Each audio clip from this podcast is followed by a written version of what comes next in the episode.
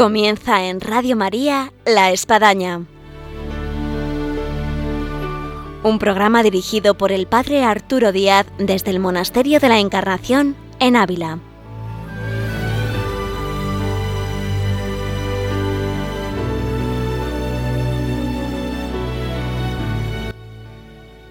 Hola, buenos días. Les habla el Padre Arturo Díaz. Bienvenidos a La Espadaña. El viernes pasado presentábamos en nuestro programa aquellos que han pasado, han sufrido el coronavirus y queremos dar noticia en esta ocasión a aquellos que han acompañado a los que han sufrido el coronavirus, que han sido sus familiares. En este caso vamos a ponernos en contacto vía telefónica con dos familias amigas, la familia Alfaro, la familia Pérez. Con ella vamos a conversar y vamos a presentar a aquellos que han sido los grandes cirineos, los grandes buenos samaritanos en este periodo del coronavirus, que también pues no han sido noticia y les queremos poner voz aquí y sonido a lo que han supuesto esta vivencia y esta experiencia en este tiempo de prueba. Con ellos ahora conversamos. Bienvenidos a la espadaña.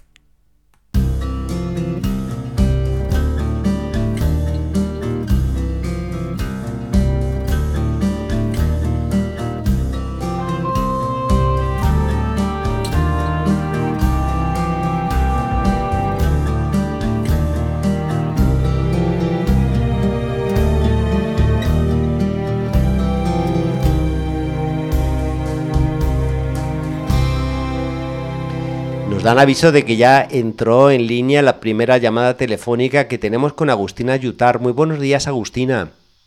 Muy buenos días, Padre Arturo y oyentes. Un gusto tener con nosotros a Agustina, que debo decir que la conocí hacía unos cuantos años en Buenos Aires, cuando era estudiante de universidad, y que luego vino aquí a España a un máster y en España se quedó porque encontró novio con el cual se casó Pedro Alfaro, un gran amigo también, y que actualmente tenéis cuatro hijos.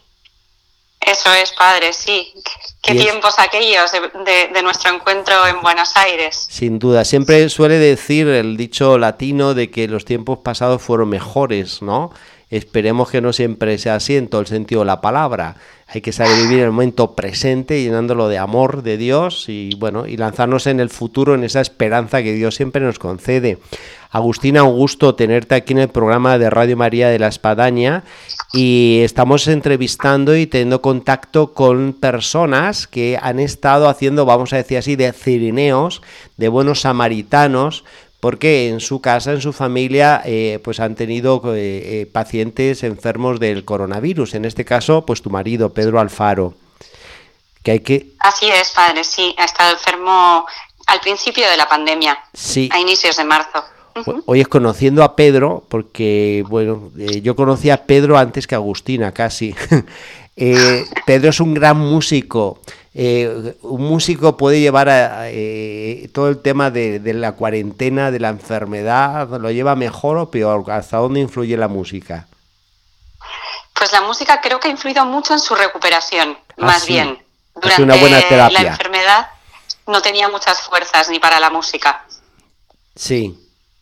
Mm, sí, pero, pero Pedro es una persona muy sensible y yo creo que, que por eso se ha dedicado a la música y, entonces durante su enfermedad, sí, aunque no podía eh, tocar, él toca el violonchelo. Aunque no podía tocar porque no se encontraba bien, sí escuchaba constantemente música y ha sido un momento para él siempre de, relajación, de, muy espiritual. Para él la música es un modo de, de oración también. Yo cuando supe del caso de Pedro y vuestro, yo decía, bueno, un músico como Pedro en cuarentena, metido en un cuarto, pues también si, si la fiebre lo permite, el malestar, pues cuánto puede llevar a la inspiración. Absolutamente, sí, sí, sí. ha sido una época para Pedro muy, muy especial. Él la, la recuerda hoy, ha pasado, pasado lo duro, como una época de crecimiento. Eh, yo creo que esto será para otro programa de la espadaña, poder entrevistar a Pedro y que nos cuente su inspiración. ¿Cuántos compositores eh, han llegado a componer pues, pues grandes sinfonías eh, llevados precisamente pues, de, una muerte, de, un malestar, de, una situación, de una guerra? Y, y, han generado pues composiciones históricas que están ahí, ¿no? Pero Agustina, vamos con el motivo de nuestro programa del día de hoy, que es el acompañamiento a aquellos que, han sufrido el coronavirus. Eh, ¿Cómo fue el inicio en vuestro caso de, de, esos primeros síntomas que hicieron que bueno se delatara que Pedro, tu marido, tuviese el COVID-19?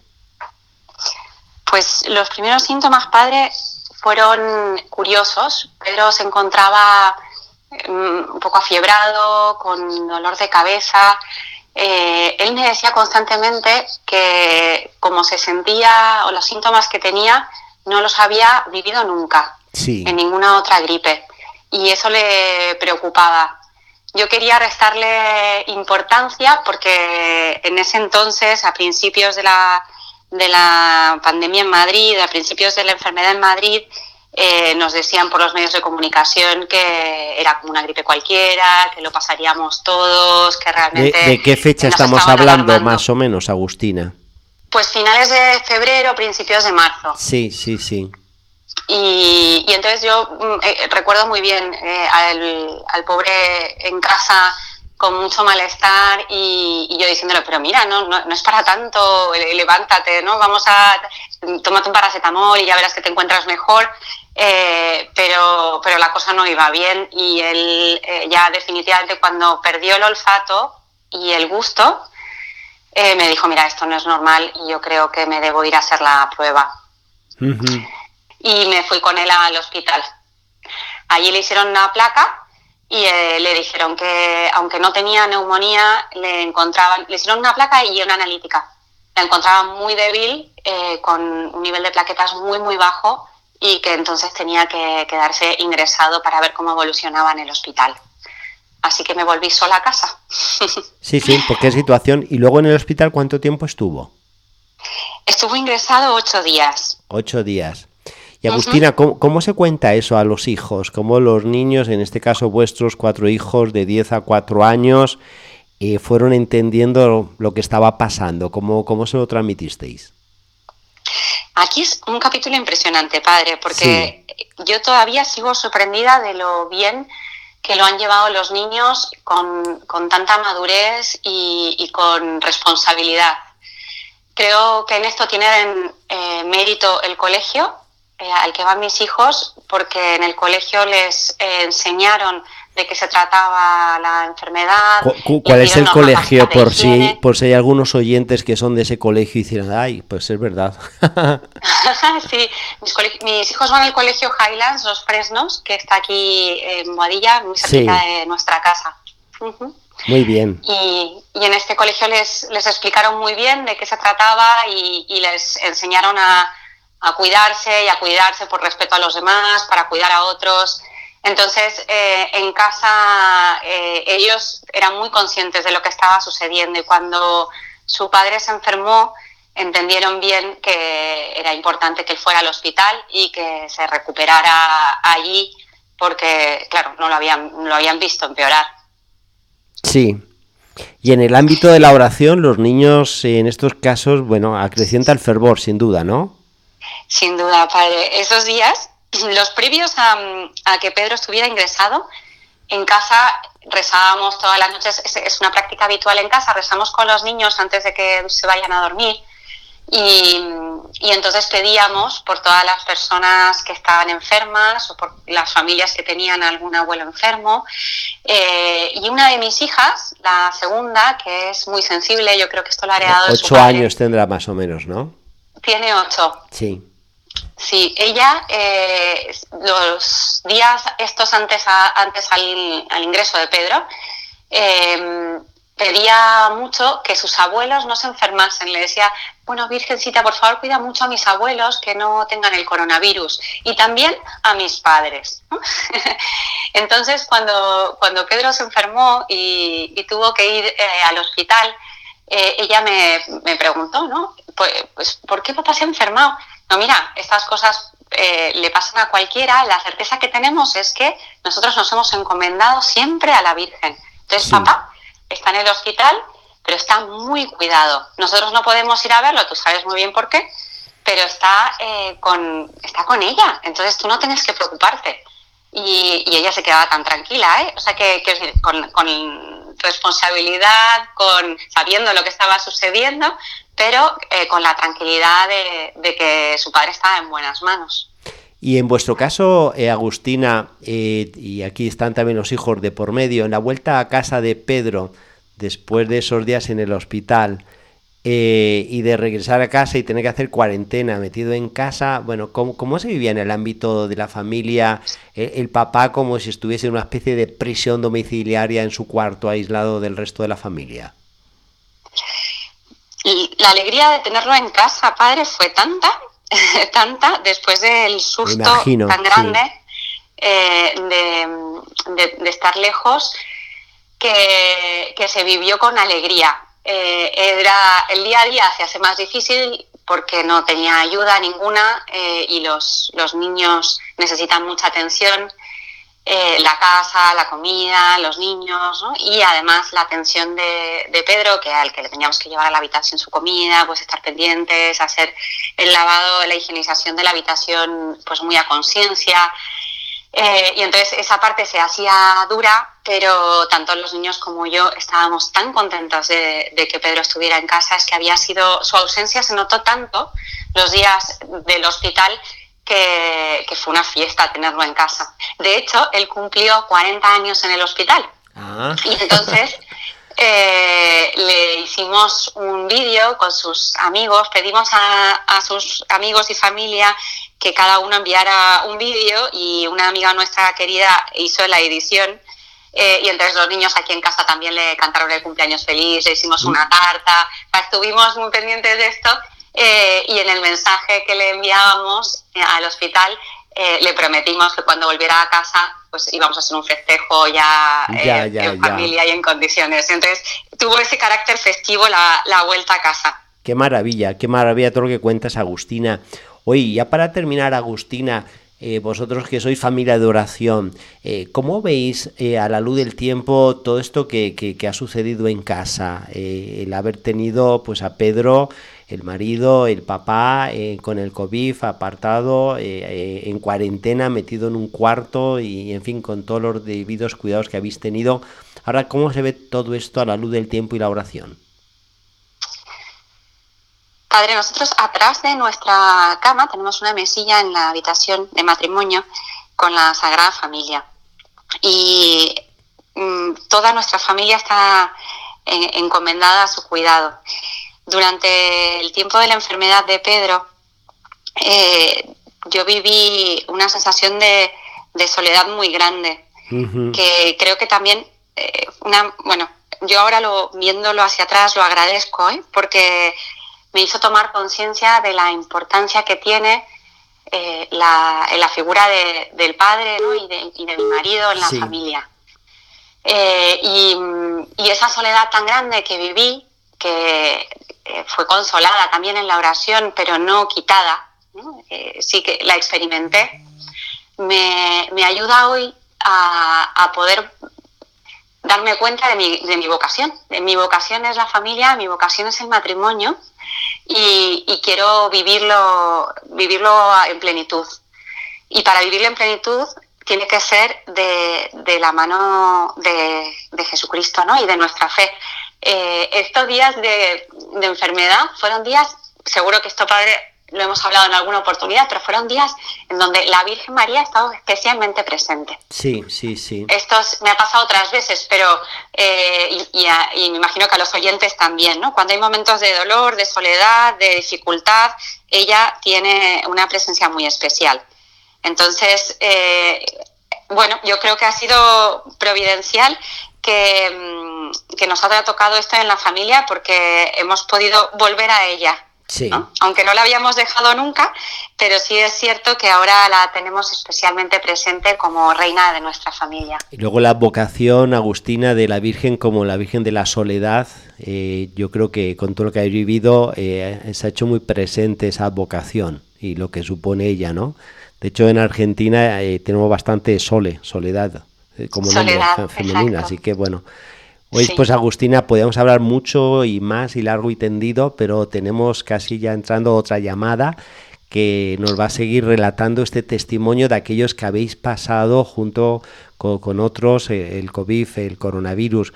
Eh, muchas eh, felicidades y muchas gracias por este testimonio familiar tan hermoso, tanto tuyo como de Pedro y de los cuatro hijos y que es una buena prueba de la dosis de fe que tenéis, como, como habéis sabido vivir esto en medio de la cruz con, con, este gozo que, bueno, que, que, que, se transmite aquí en los micrófonos y que nos hace vibrar, Agustina.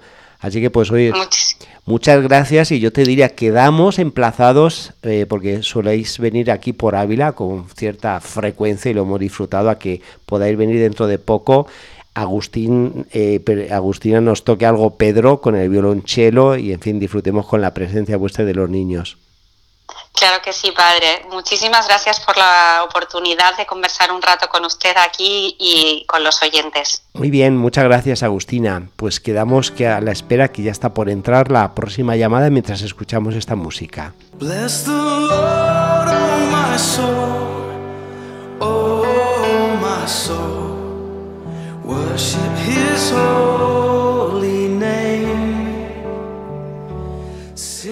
nos da la señal de que ya entra la siguiente llamada y procede de Madrid. Eh, buenos días, María. Hola, buenos días, padre. Tenemos, muy bien, adiós, gracias, María, gracias por responder a la llamada aquí del programa de la Espadaña en Radio María. Tenemos con nosotros a, María, María Ortega, que bueno, es muy cercana al Monasterio de la Encarnación eh, eh, y de muchas otras cosas que bueno, lo vamos a poder hablar a lo largo de estos minutos que tenemos aquí de entrevista. Eh, tiene tres hijos y su marido, Luis Pérez, eh, pues también sufrió el coronavirus, el COVID. Entonces, María, estamos en este programa dedicándolo a aquellas personas que han hecho de cirineo, que han acompañado, en este caso, pues al marido, en, todo lo que ha supuesto el contagio del coronavirus. Eh, vosotros en vuestra casa eh, ¿qué, supuso? ¿Cómo, cómo fue que, que, Luis eh, sintiese ya el coronavirus y no sé, fuera al hospital, fuera ingresado? ¿Cómo, ¿Cómo fue el proceso, María? Pues el proceso fue un poco largo porque nosotros pensamos que esto fue, de los primeros casos, empezó en el mes de febrero a finales, en una cena, entendemos que, fuimos muchos amigos, fue en mi casa, y a partir de, los dos días de esta, de esta cena, él empezó a encontrarse mal y tuvo un día de fiebre. Pero bueno, como habitualmente ocurre y tampoco se sabía mucho, pues eh, él como otras veces pues se fue a trabajar. Eh, nos pusimos en contacto con los servicios, con el teléfono que, que facilitaba en ese momento em, el Ministerio de Sanidad y lo que nos dijeron fue que, que nada, que, que, si no había fiebre, no había síntoma de fiebre, que la vida la podía hacer normal. Luis ya no volvió a tener fiebre y por tanto eh, nos marchamos al viaje de esquí Em, así que así fue. Y durante el viaje, eh, bueno, él estuvo bastante cauteloso porque según llegamos allí, más personas de esta cena nos iban informando que habían dado positivo. ¿No? Entonces, esto ya mm, a él le hizo vivir en, una alerta constante, ¿no? De, me, observo, me miro tal, y, bueno, no, se encontraba mal. Un día se tomó la temperatura y yo que tenía alguna décima, pero yo le dije, bueno, qué tontería, estamos aquí haciendo un montón de ejercicio que durante el año no lo hacemos, llevamos dos días y yo creo que te estás preocupando en exceso. ¿Tú te encuentras bien? Sí, me encuentro bien, pues ya está, fenomenal. Y este viaje dura cuatro días, es un viaje del colegio. Y entonces la última noche él ya dijo, no, no, mira, yo creo que nos tenemos que ir ya. Yo le dije, hombre, no vamos a salir de noche, que nos tenemos que ir ya porque yo ya no puedo vivir con esta angustia de tengo, no tengo, ¿no? Pues eh, así fue, eh, amanecimos, preparamos todo y nos marchamos. El último día ya nos quedamos y lo que ocurrió fue que, bueno, fue en esa evolución de horas que, se sentía muy angustioso y directamente, eh, sin pasar por casa, pues yo le dejé, eh, fue un viaje que hicimos, intentamos tardar lo menos posible, y le dejé directamente en Puerta de Hierro. Nos despedimos allí los, o sea, estábamos los cinco, adiós papá, em, vale, no te preocupes, eh, yo luego vengo, vale, no te preocupes, tú quédate aquí tranquilamente, llévate por si acaso el móvil, el teléfono, o sea, el, el móvil, el, el ordenador, pero vamos, que, yo luego, según descargue todo, ta, mm, me paso por ti. Y, y, no fue así, porque me llamó enseguida y me dijo, María, eh, nada, relájate, eh, me voy a quedar. Me han dicho que lo más seguro es que lo que tengo sea, sea COVID. Y bueno, me han hecho una placa, tengo neumonía bilateral y, todavía no está confirmado el caso, pero lo más seguro es esto. Como eran los primeros días, eh, la verdad, eh, el día anterior ya habían dicho ya que los niños no, no iban al colegio, eh, pues era todo un poco de mucho más desconocido. De, qué fecha estamos hablando? Estábamos al 10 de marzo, o sea, fue la primera y yo creo o sea, que, que ya, llevabais una, una semana eh, con todos estos síntomas de alguna forma, ¿no? Sí, de alguna forma sí. sí. También se ve, bueno, la desinformación nacional que había, ¿no? Sí, sí, totalmente, totalmente. O sea, hubo mucha desinformación porque evidentemente con un caso ya de COVID entre nosotros y con, y con alguna, algún, el día este que tuvo fiebre, eh, en esa llamada alguien ya nos debería haber dicho alerta, cuidado, eh, sí, sí, por un sí, hospital. Sí, sí, ¿no? sin Pero duda. no fue así, o sea, si no hay fiebre, haga vida normal. ¿Y luego cuánto tiempo estuvo Luis en el hospital? Estuvo seis días. Seis días, ya. ¿Y, y a los seis días ya, ya se recuperó o cómo fue el proceso? No. Eh, o sea, a los seis días, eh, o sea, el médico, eh, el día que le dieron el alta, eh, le dijeron muy claros, fueron muy sinceros con él, le dijeron, a ver, em, necesitamos la habitación, usted no está en un estado de gravedad em, y bueno, pues le vamos a dar el alta. Entonces, uh -huh. sabe que tiene que marcharse a casa, meterse en su habitación y no salir, ¿no? Sí. Hasta que cesen al menos dos semanas, ¿no? Sí. Y ese fue el caso. Entonces, eh, a Luis le trajo una ambulancia eh, de madrugada, o sea, ¿Ah, a, las, eh, a, las, tres y media o cuatro o sea, de la madrugada. Le dieron de alta, no, le dieron de alta a la una de la madrugada, a dos de la madrugada. Le da, no, le darían de alta por la tarde, pero ya. claro. Ya, el, el, traslado fue a las tres y media. El traslado fue, fue a esa hora, sí, sí. cuando hubo, porque el hospital solamente eh, tenía dos, le explicaron, solo dos ambulancias mmm, para COVID porque claro, el resto las tenían que tener en ese momento mmm, habilitadas para todo lo demás y Sí. cada vez que llevaban a un paciente eh, esto tenía que desinfectarse. Yo no pude acercarme porque yo ya estaba en ese momento, yo ya tenía síntomas y yo estaba contagiada. Y también mi hija. Entonces eh, no era conveniente que él, que venía enfermo, eh, estuviera conmigo. Ya. Porque entonces al final en casa estuvisteis contagiados tres, tanto Luis Sí, como tú y una hija. Mi hija y yo. Ya, a ya, él le ya, ya. explicaron en el hospital que era muy difícil que, como estaba él, un viaje de seis horas en coche, no estuviéramos contagiados todos, que era dificilísimo que alguno se hubiera librado.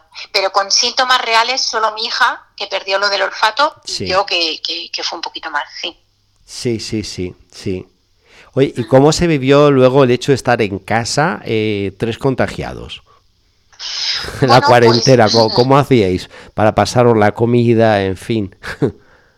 Bueno, pues eh, mi marido, que, era, que, es, que es muy obediente, o sea, él se metió en la habitación y, vamos, se encerró, puso un muro de contención ahí para que, para que no nos mezcláramos ni... Sí fue así, ¿no? Después ya, bueno, ya abría la puerta y a distancia hablábamos, ¿no? Como familia, que de familia misionera y tantas otras actividades, eh, ¿cómo vivisteis la, la Semana Santa? Bueno, pues la Semana Santa fue... Esta mm, situación de clausura doméstica. fue el extraordinario, fue, fue realmente extraordinaria. Eh, sí, él y yo decidimos que para, para estar un poco más, más juntos, nos, eh, bueno, una amiga me, me sugirió hacer unos ejercicios espirituales Sí. durante el triduo y así fue. Él, él empezó en su habitación, porque claro, empezó jueves, viernes, eh, los hicimos por separado, Sí, sí, sí. y el sábado ya que él salió, ¿no? Y además nos lo programamos un poco así, ¿no? De, de, de, de fiesta de resurrección, pues el sábado y domingo juntos. Entonces sí que es verdad que fue, fueron días muy especiales, porque no sé, seguramente, o sea, la liturgia ha acompañado mucho el, el, el- el- ¿no? El, el camino este que hemos, que Sí. hemos andado estos días, estos meses, sí. Yo precisamente, María, y tenemos que ir terminando porque se nos va el tiempo de la espadaña en Radio María. eh, ¿qué, qué- qué cosas os ha dejado el COVID, el coronavirus, ahora que lo veis un poco ya con más tranquilidad en el tiempo llevado de la oración? eh, y que uno puede percibir cosas que, bueno, Dios nos ha querido dejar a través de, esta cruz que habéis vivido en casa. Eh, han sido muchas cosas, no solamente desde, o sea, desde la oración y desde la vivencia real ¿no? de, la familia, el compartir, el, el, tener que, que comunicarnos eh, todo, ¿no? Porque los niños no salen, no salían, vamos, nosotros, es estar 24 horas juntos, ¿no? Y sí que hemos y luego, edades de 17 a 12 años no, es fácil tenerlos metidos en casa. No, no es fácil, según los temperamentos. Sí, sí, sí, y los conozco algunos. Los míos son tendentes a inquietos. De, inquieto leve a inquieto máximo. Sí, sí, sí, sí, sí, me consta. Entonces, bueno, sí que es verdad que, pero eh, hemos luchado con eso y, yo, yo veo el resultado realmente muy positivo. Yo creo que el Señor ha salido desde luego a nuestro, a nuestro encuentro ¿no? en estos días, claramente. Sí. muchísimas cosas, ¿no? Entonces eh, hemos, podido, hay muchas cosas que están por, que sin darnos cuenta, ¿no? En el día a día hay que corregir y, y bueno, hemos sido, hemos sido conscientes muy bien, María, pues estamos llegando al tiempo final. Eh, agradezco el que nos hayas atendido la llamada, el que nos hayas podido relatar este hermoso testimonio familiar de lo que ha supuesto en vuestra familia eh, con el marido, con Luis Pérez, que es un gran amigo, un gran también admirador de la vida monástica, me consta. Así que tenéis que venir por aquí con María Ortega, que ha estado aquí al habla, y luego con los tres hijos de 17 a 12 años eh, María, que el mensaje que has transmitido y que ha sido fruto de la cruz que habéis vivido, bueno, que sigas propagándolo por, por todo tu entorno, María. Gracias, Padre. Pues muchas gracias, María. Un saludo aquí desde Ávila, en el programa de Radio María en La Espadaña. Gracias por atender la llamada. Gracias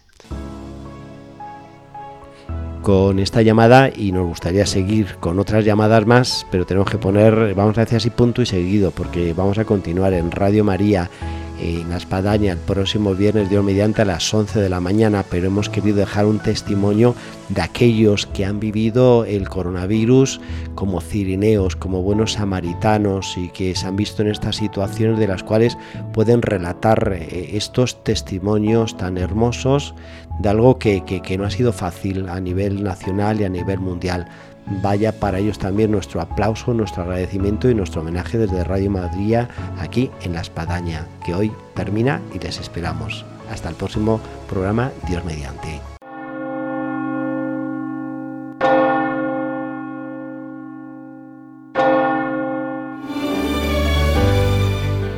Han escuchado en Radio María La Espadaña un programa que dirige el padre Arturo Díaz desde el Monasterio de la Encarnación en Ávila.